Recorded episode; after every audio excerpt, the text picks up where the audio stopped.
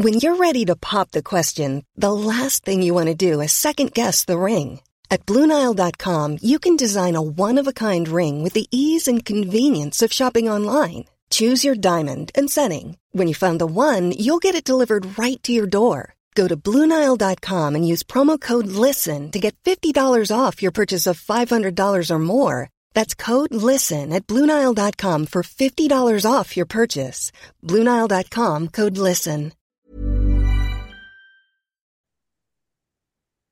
Halo pendengar GGMI Podcast, baik lagi bersama kita bertiga. Dan episode ini adalah episode yang berbahagia bukan karena Hamin satu minggu Premier League dimulai tapi melainkan MU kedatangan sosok ketiga yang menjadi amunisi baru untuk skuad tenak di musim depan dan memenuhi puzzle target yang memang sudah lama menjadi kepingan yang hilang yaitu kedatangan Rasmus Højlund ke Manchester United setelah diberikan here we go oleh Don Fabrizio Romano dengan kontrak seharga 70 juta euro atau kalau dirupiahin mungkin sekitar 1,16 triliun rupiah untuk pemain berusia 20 tahun dari Atalanta ini. Nah, gue mau nanya ke Saung karena gue tahu Saung adalah orang yang paling menyambut gegap gempita dan gimana reaksi pertama lo ketika mendengar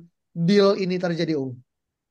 Memang tidak ada yang bisa mengalahkan kata-kata Hirwiko ya dari Fabrizio Romano tuh emang emang no kontes sih bro. Jadi ketika gue baca tuh kayak alhamdulillah gitu kayak bener-bener lega banget karena akhirnya setelah sekian lama akhirnya kita punya striker lagi gitu kan.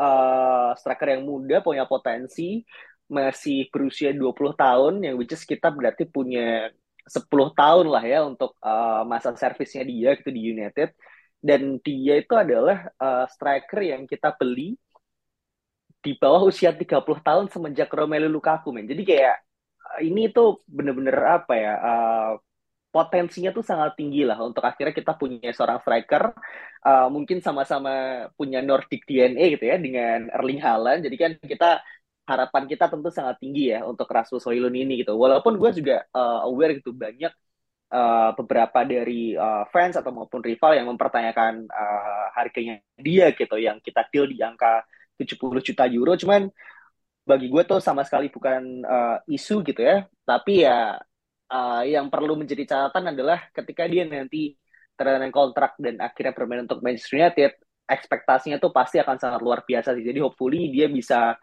punya kemampuan dan juga determinasi ya untuk apa namanya uh, live up to the expectations sih.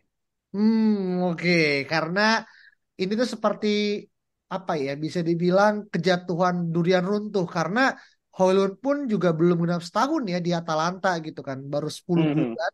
Dan ini musim pertamanya selesai di Liga Italia dan selama satu musim mungkin orang sering banget membuat semacam statistik ya terkait dengan gol dia cuma 9 kan musim lalu gitu. Dan itu kadang menjadi salah satu serangan yang akhirnya masuk dari fans lawan terkait dengan apakah Hoylun pantas dihargai semahal itu dan seberapa dia bisa fulfilling the potential. Karena banyak orang mengaitkan Hoylun ini adalah versi mininya uh, Erling Haaland gitu kan. Dan bul, uh, musim ini ya berarti ketika nanti berjalan maka akan ada pertarungan Hal Halan melawan Hoylund dari dua kota Manchester yang akan saling bertabrakan di derby. Nah, lu ngelihatnya gimana Vin akhirnya adanya komparasi antara ha Halan dan juga Hoylund untuk menyambut musim depan ini Vin?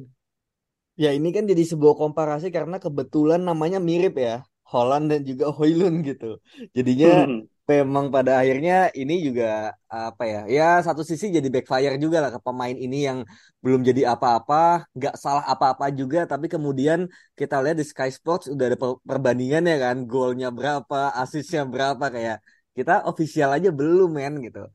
Nah cuma satu sisi uh, gue juga melihat bahwa nanti bakal seru gitu let's say misalnya ketika di derby Manchester Erling Haaland dan juga Rasmus Højlund ini dan kita kan juga kalau misalnya kita lihat di YouTube ya itu ada satu akun uh, Brazil Scout Premium yang ya dia menganalisis lah gaya permainan kemudian juga pemain siapa yang paling mirip gitu dengan pemain yang lagi dianalisis dan memang ketika si Hoylund ini lagi dibandingkan gitu memang paling mirip style itu ya dengan Erling Haaland dan juga Benjamin Sesko gitu. Yang mana dulu Sesko juga sangat kita inginkan dan kita incar cuma sayangnya dia udah pindah ke Leipzig gitu. Dan dia juga Hoy Hoylund ini juga masih raw banget, masih mentah banget baru satu musim dan gua rasa kita juga kita tuh membayar sebuah potensi menurut gue gitu, bukan membayar sebuah servis yang bakal instan satu musim gitu. Dan fans harus bersabar dengan permainan Hoylu nantinya mungkin bakal banyak salah, bakal banyak mungkin miss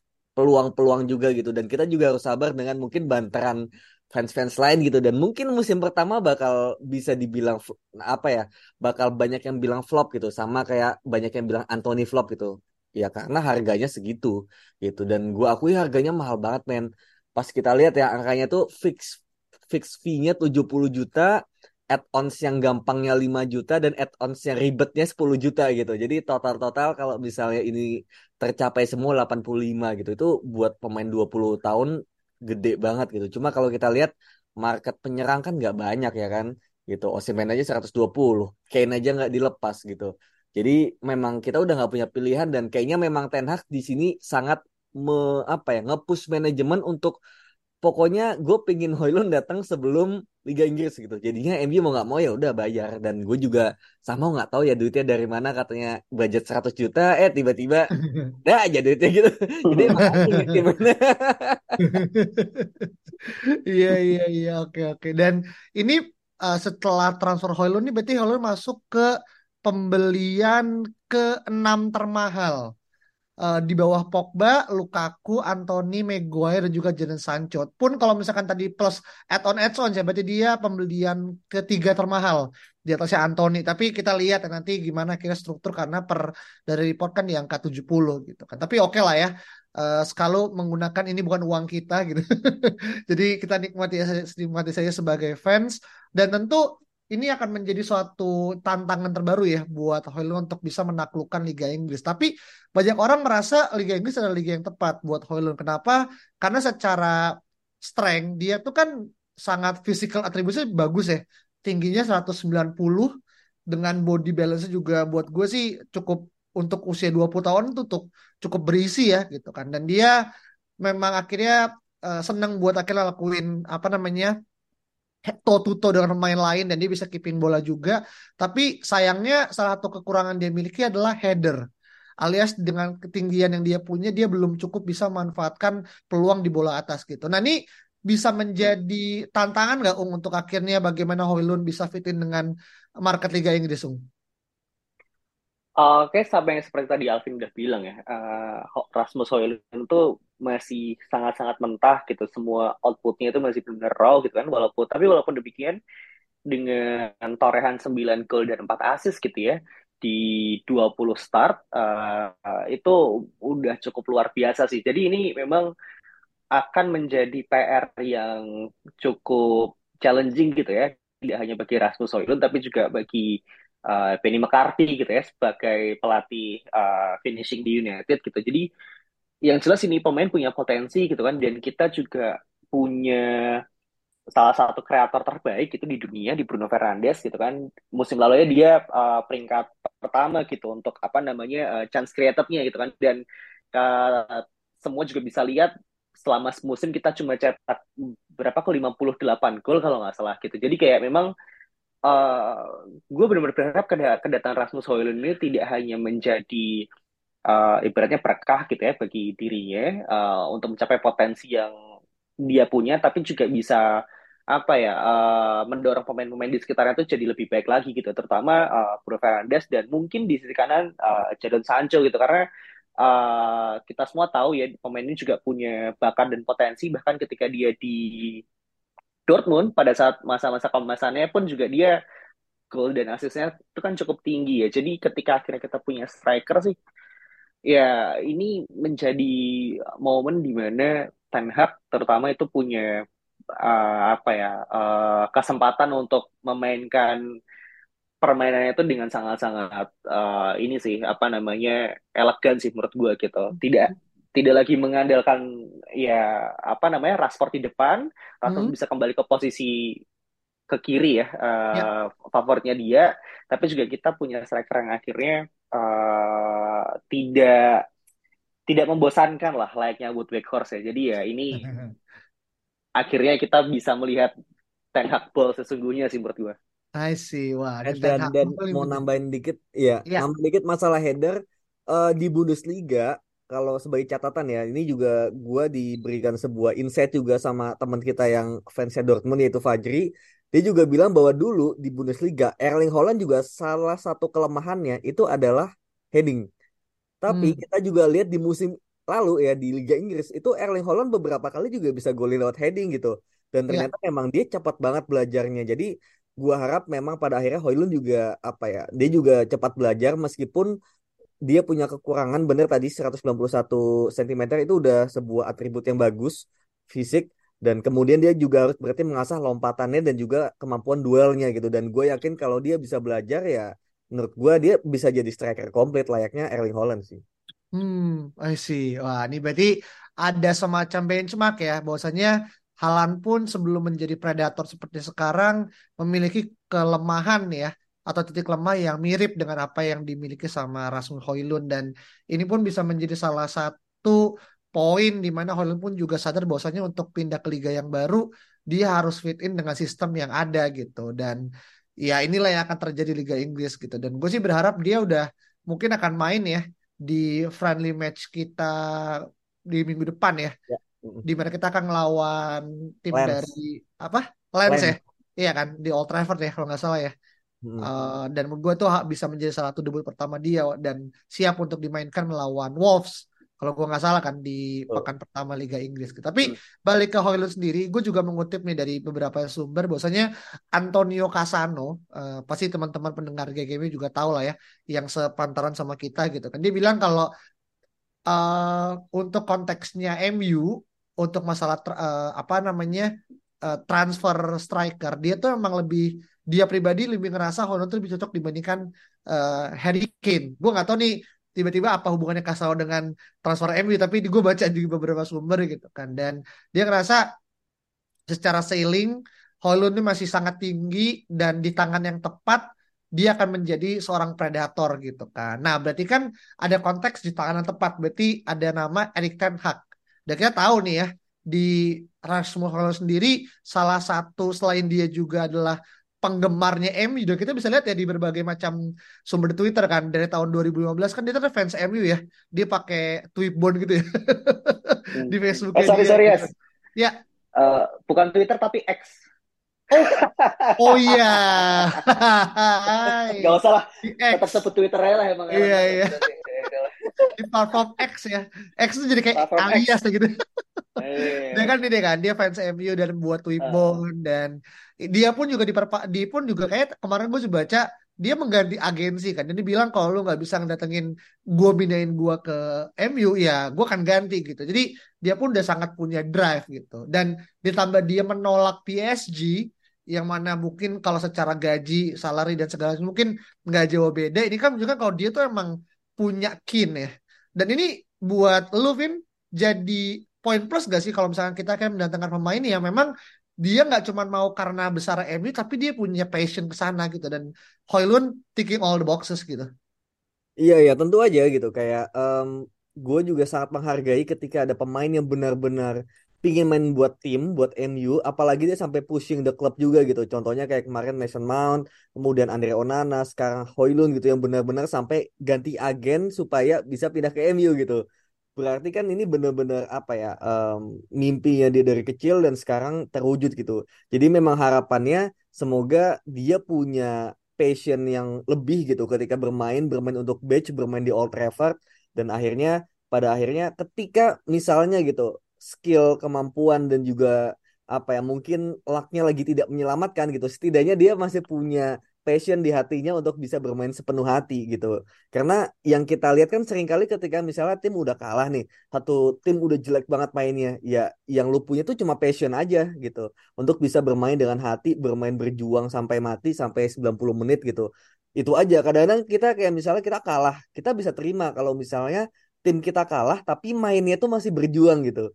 Nah, gue harap dengan pemain-pemain yang sa sampai sekarang udah mulai tersortir dan juga udah mulai bagus nih um, niatnya, passionnya udah mulai emang pengen main buat MU. pada akhirnya ketika nanti ada hal-hal buruk terjadi gitu ya kita masih bisa menerima itu sih gitu dan Hoylun menurut gue adalah pemain yang um, sangat cocok untuk itu punya passion um, masih muda juga jadi menurut gue nanti musim depan ya kita harusnya bisa melihat MU yang jauh lebih punya eagerness untuk bisa memenangkan pertandingan. Oke, mantap. Berarti uh, kalau memang akhirnya kita pun nih worst case dan itu kita nggak pengen akhirnya ngelihat MU juga suffering di musim depan gitu. Tapi ini juga hal yang kayaknya kapan kita akhirnya bisa ngelihat MU kembali pada track yang berhasil untuk bisa mendapatkan pemain tanpa embel-embel hanya karena uang gitu kan. Dan kita tahu ya bagaimana akhirnya nama-nama ya nyebutlah Alexis Sanchez atau mungkin Angel Di Maria gitu. Yang memang akhirnya datang ke MU ya for the sake of uh, getting money gitu. Dan ini pun juga adalah hak budaya ya yang diubah oleh Ten Hag dan buat gue sih keberadaan Ten Hag plus MU main di Liga Champion ini akan menambah daya magis lagi ya buat MU akhirnya bisa kembali pada track awal sebagai salah satu tim besar di Eropa dan mungkin tim terhebat di Liga Inggris gitu kan. Tapi ini masih menjadi proses dan Hoylund harapannya bisa memenuhi let's say kita nyebut 70% dari bursa transfer di musim ini karena kita kayaknya akan ada kedatangan pemain baru lagi ya yang semoga ini akan datang di midfield tapi kembali pada Rasmus Hoylund sendiri dia ini kan dikontrak lima tahun bahkan ada perpanjangan sampai 2028 uh, ya memang akhirnya ngebuat ini adalah kontrak jangka panjang ya bisa dibilang. Dan dia pun bisa kita lihat let's say mungkin sampai usia 30 masih bisa lah dia untuk bisa ini segala nah lu ngelihat Ung kalaupun akhirnya Hoylund akan bermain dan gue nggak yakin kalau kita akan mengincar striker lagi kecuali tiba-tiba ada keajaiban uang MU dapat dari mana kita mungkin akan entering under market. Tapi lu ngelihat Hoylund ini musim depan akan menjadi let's say ya week in week out player atau nanti dengan Anthony Martial yang sekarang udah mulai kembali latihan, dia akan uh, kompetisi dengan Martial yang mana akhirnya lebih banyak akhirnya mereka akan bergantian peran Ung. Atau masuk ke tim akademi dulu nih. Waduh. Tukeran sama Joe Hugil ya. Kalau lo bayar 70 juta euro cuma buat masuk ke tim latihan sih kayaknya ada yang perlu dipecat sih bro. ya tapi uh, on a serious note uh, apa namanya sama tadi kita udah sempat uh, mention ya berkali-kali bahwa ini pemain itu masih kasar lah, masih sangat-sangat raw lah dalam artian dia itu bukan apa ya, dia tuh bukan Erling Haaland men gitu dia punya potensi seperti Erling Haaland tapi dia pun masih apa ya masih belum menjadi Erling Haaland gitu nah ketika Erling Haaland cabut dari Dortmund ke City kan dia udah punya status monster kan gitu nah pemain ini punya potensi untuk untuk jadi monster itu gitu nah gue tadi sempat lihat uh, ada salah satu tweet yang bilang 29 Juli tahun 96 kita beli oleh Gunnar Solskjaer gitu kan. Nah, 29 Juli 2023 kita beli uh, apa namanya? Rasmus Højlund gitu. Nah, di tahun setelahnya kita beli striker sangat senior dari Tottenham Hotspur yaitu Teddy Sheringham ya kan?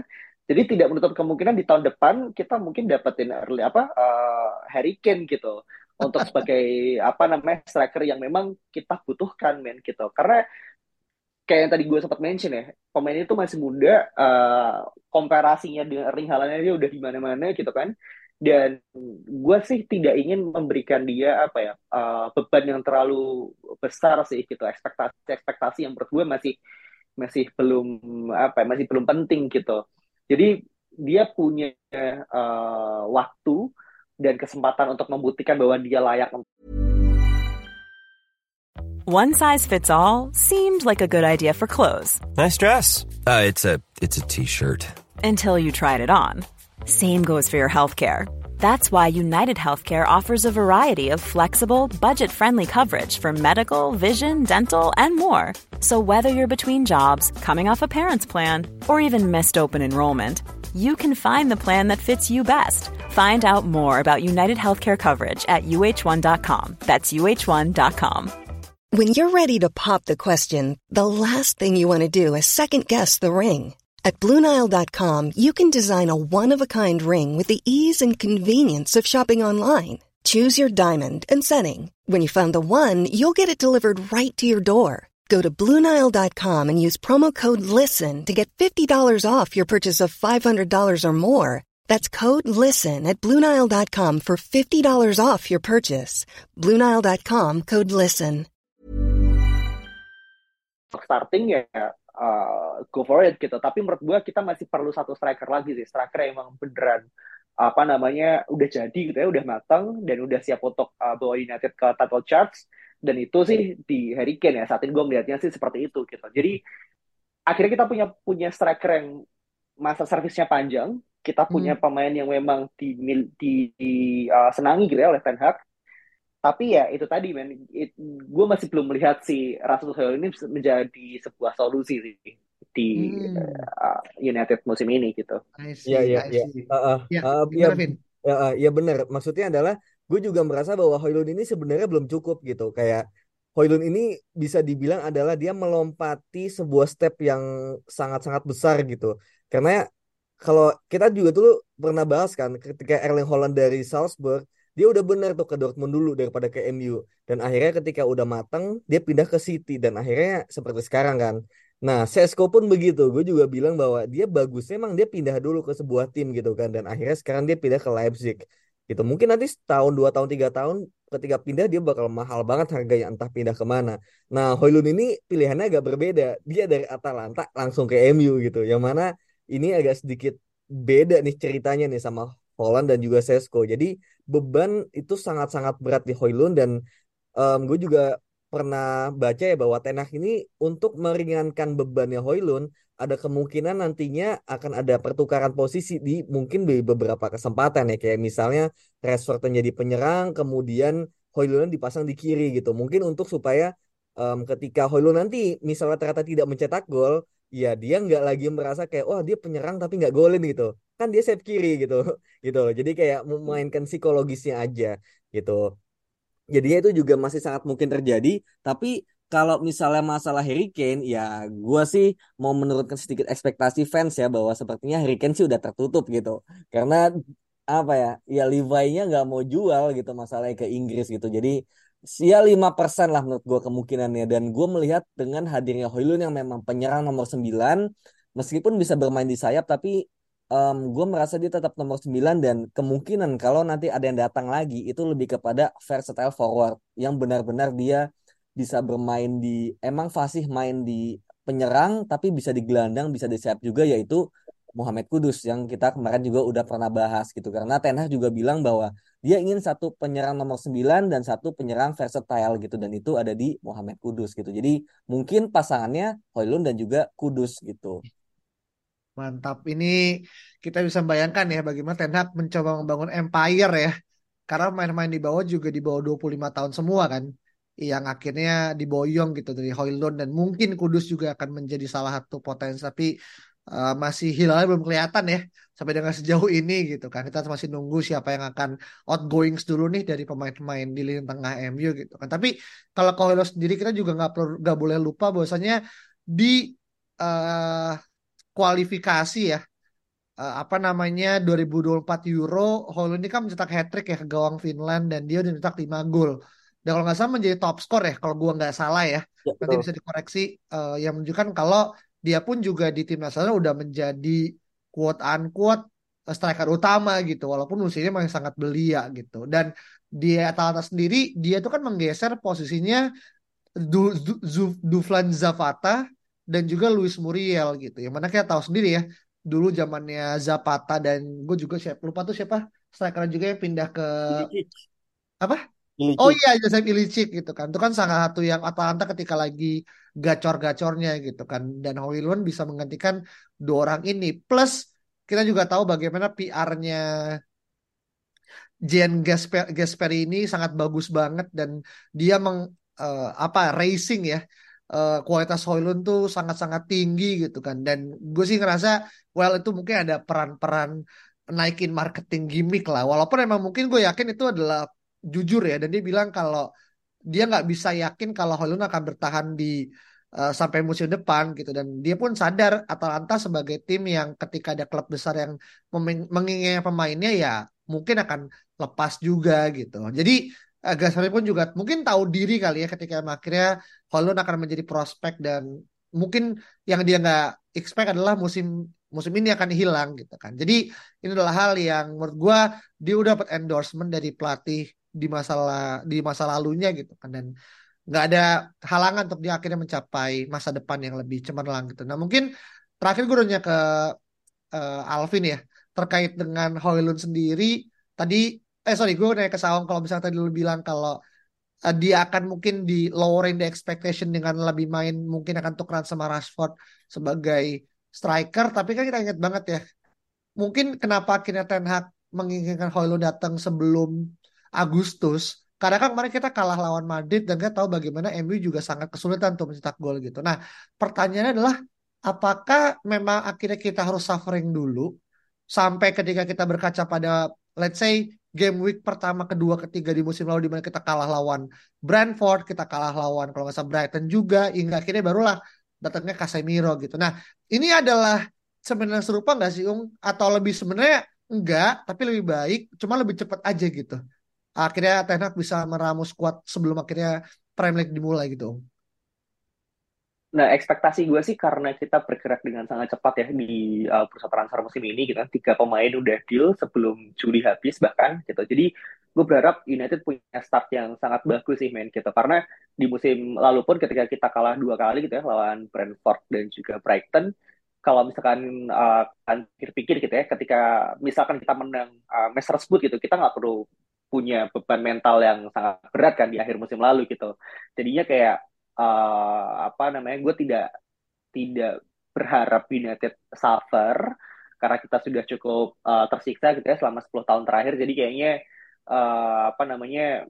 Kita harus benar-benar gaspol gitu sih. Jadi ketika United akhirnya nanti udah deal Rasul Hoyland ini gitu ya tanda tangan kontrak langsung move on gitu kan. Bahkan beritanya juga uh, kita sedang mengejar Amrabat gitu. Jadi kayaknya um, ke, walaupun kayak tadi lo bilang gitu ya Rasul Solin mungkin uh, akan bermain di of position untuk beberapa kali gitu. Atau mungkin uh, dia tidak akan bermain 90 menit gitu. Tapi uh, Ten Hag juga punya Rashford gitu kan uh, jadi striker.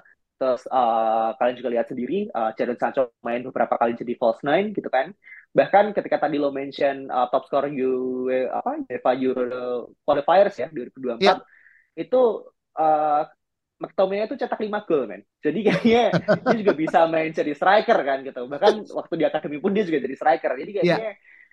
harusnya sih Ten Hag baik-baik saja sih di awal musim hmm. depan ini. I see. Dan itu ya adalah harapan kita semua ya. Ten Hag akan uh, tampil menggila menggila dan gue sih berharap kalau musim lalu kita dapat satu trofi ya itu sekarang bisa lah naik jadi dua lah gitu ya.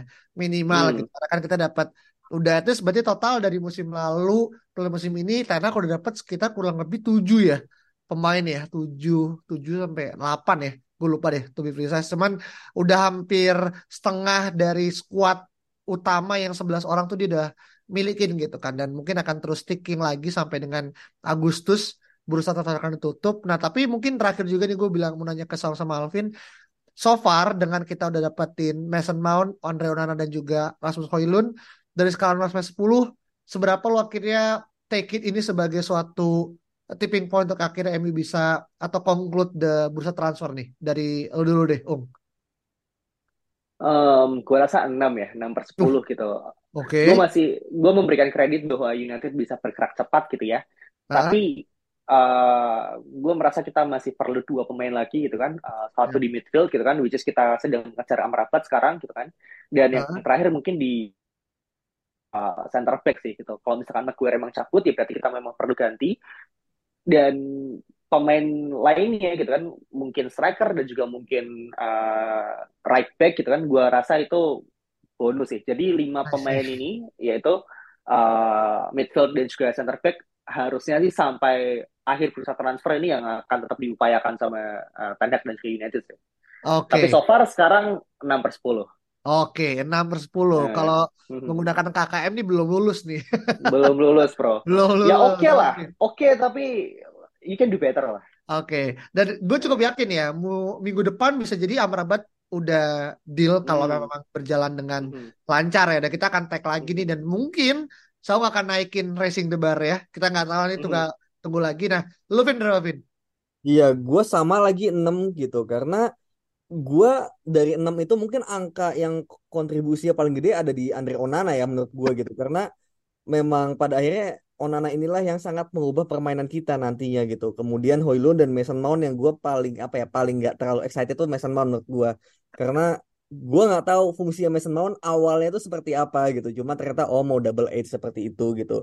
Dan kenapa masih 6 juga karena gue merasa ya tadi gitu Hoylund ini um, belum bakal menjadi solusi yang langsung bikin kita tuh ya selesai gitu untuk permasalahan kita gitu. Tapi kita masih harus menunggu 2 sampai 3 musim lagi sampai dia benar-benar bagus gitu. Jadi yang disayangkan itu dan juga gue masih menyayangkan kita nggak membeli seorang gelandang yang bisa mengatur serangan dari belakang gitu, yang ala-ala mungkin Toni Kroos atau Luka Modric gitu. Kita alih-alih malah membeli Mason Mount yang apa ya, ya tipikal-tipikal runner dan juga uh, pencari ruang juga gitu. Jadi uh, ketika kemarin lawan Real Madrid kan gue juga menonton kayak ini kita lacking of control gitu di lini tengah karena semuanya mainnya gerasa kerusuk gitu. Jadi gue khawatir kita nggak punya sisi pemain yang bisa ngontrol mungkin ada di Erikson tapi ternyata Erikson mengecewakan juga kemarin dari sisi physicality-nya ya. gitu. Jadi itu kalau misalnya kita bisa dapat Amrabat yang bisa menjadi uh, uh, apa namanya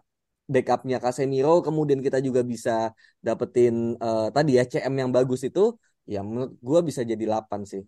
Waduh, gue kira 9. Itu cuma 8 ya. yeah. 10 kalau dapat Harry Kane sih, Bro. Waduh. Waduh, tadi gue kira ini, Vin. Gue kira bukan kedatangan Andre Onana yang akhirnya ngebuat jadi banyak, tapi kepergian David De Gea, Vin. Wah, iya itu satu paket. kepergian David De Gea tuh udah lima sendiri buat lu ya, Vin. Ya? iya, itu is paket lah mau Onananya kan. iya, iya, iya. Oke. Wah, menarik nih. Berarti kita akan apa? Kalau gue sendiri, ya memang sebenarnya nggak jauh beda ya. Gue ngerasa emang gue dari Twitter juga sempat nyebut gue mungkin di angka 7 kali ya karena gue ngerasa emang ini belum selesai aja.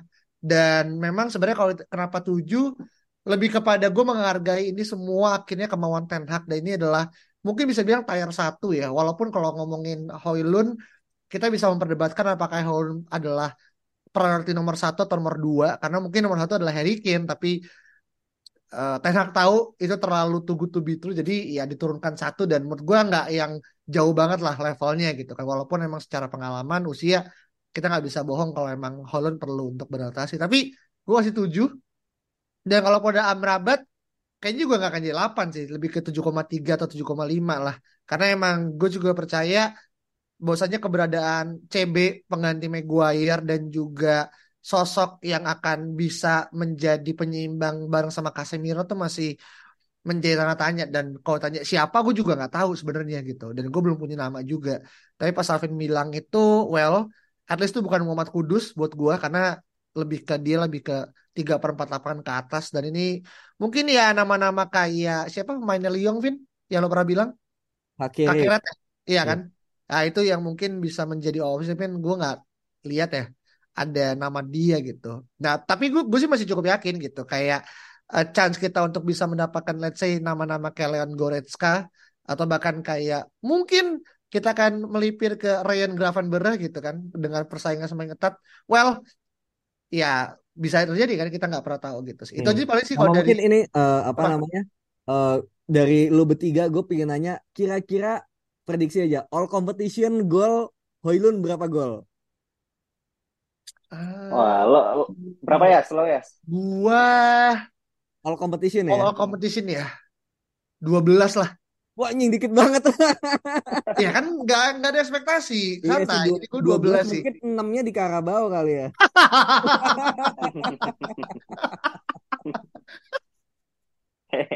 gue 12, gue 12.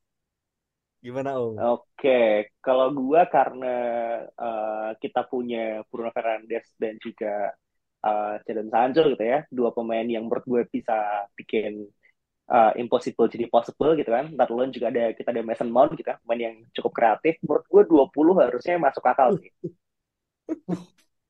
Oke, okay, 20. Ya. Competition 20 harusnya masuk akal sih men gitu. Hmm. Walaupun 10-nya di karakter ya.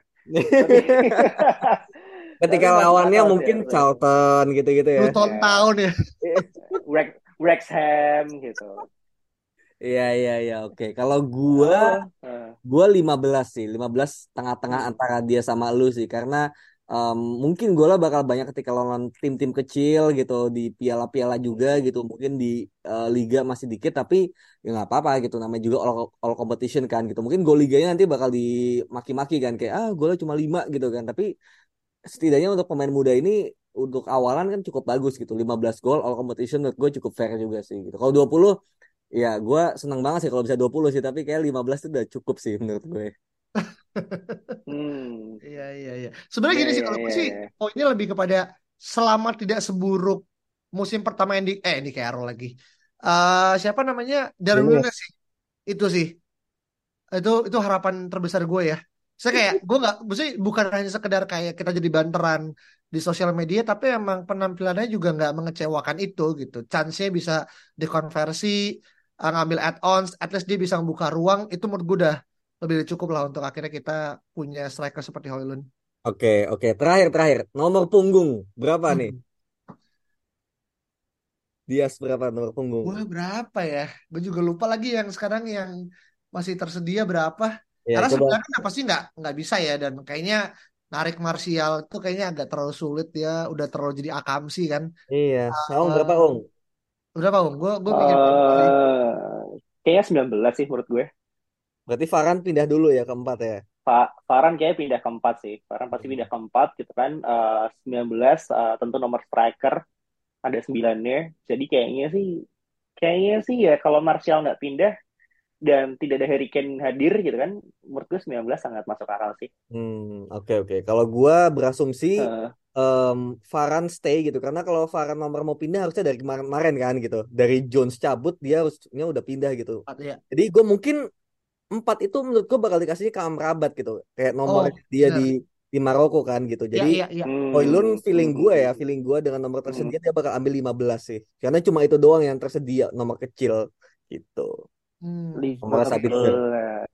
15. Ada 15. stri- ada ada striker nomor 15 ya? Drogba dulu, Drogba. Pas awal ya. Oh. Kalau gue gue 17 sih. Karena Fred cabut pasti. Iya, cuma kan eh, Fred kalau belum cabut dia pasti udah dikasih nomor duluan kan si Hoylund ya kan nggak mungkin dia Ah, kosong kan gitu. hmm. iya. Kecuali emang deal sama Galatasaray udah selesai ya sebelum Oh, ini. ini. Tapi gue masih yakin di 17. Berarti kan uh, Saung kan lebih ke berapa tadi? 19 ya. Ya, ya, ya, ya. Alvin tuh iya. 15, gue 17. Oke, oke. Sat- satu kosong sih. Duh, Bener. buset. Satu kosong sih. Iya sih. Iya kan? Eh, enggak sih bro. Enggak ya? Atau Onananya Oke. disuruh ganti nomor gitu. Di 24 gitu. Ya, udahlah, kita lihat gimana. Ya, number is just number ya. Tapi semoga ini bisa menjadi salah satu uh, uh, poin inilah poin tipping point. Tapi gue setuju sih. Empat tuh Amrabat jadi ya udah taken lah so far ya segala macam gitu. Dan itu aja paling nanti kalau teman-teman punya poin berbeda tentang Hoylund silakan tulis di kolom reply Twitter dan jangan lupa untuk follow kasih bintang 5 di Spotify dan kita ketemu lagi di episode berikutnya. Bye bye. Hi, I'm Daniel, founder of Pretty Litter. Cats and cat owners deserve better than any old fashioned litter. That's why I teamed up with scientists and veterinarians to create Pretty Litter. Its innovative crystal formula has superior odor control and weighs up to 80% less than clay litter. Pretty Litter even monitors health by changing colors to help detect early signs of potential illness. It's the world's smartest kitty litter. Go to prettylitter.com and use code ACAST for 20% off your first order and a free cat toy. Terms and conditions apply. See site for details.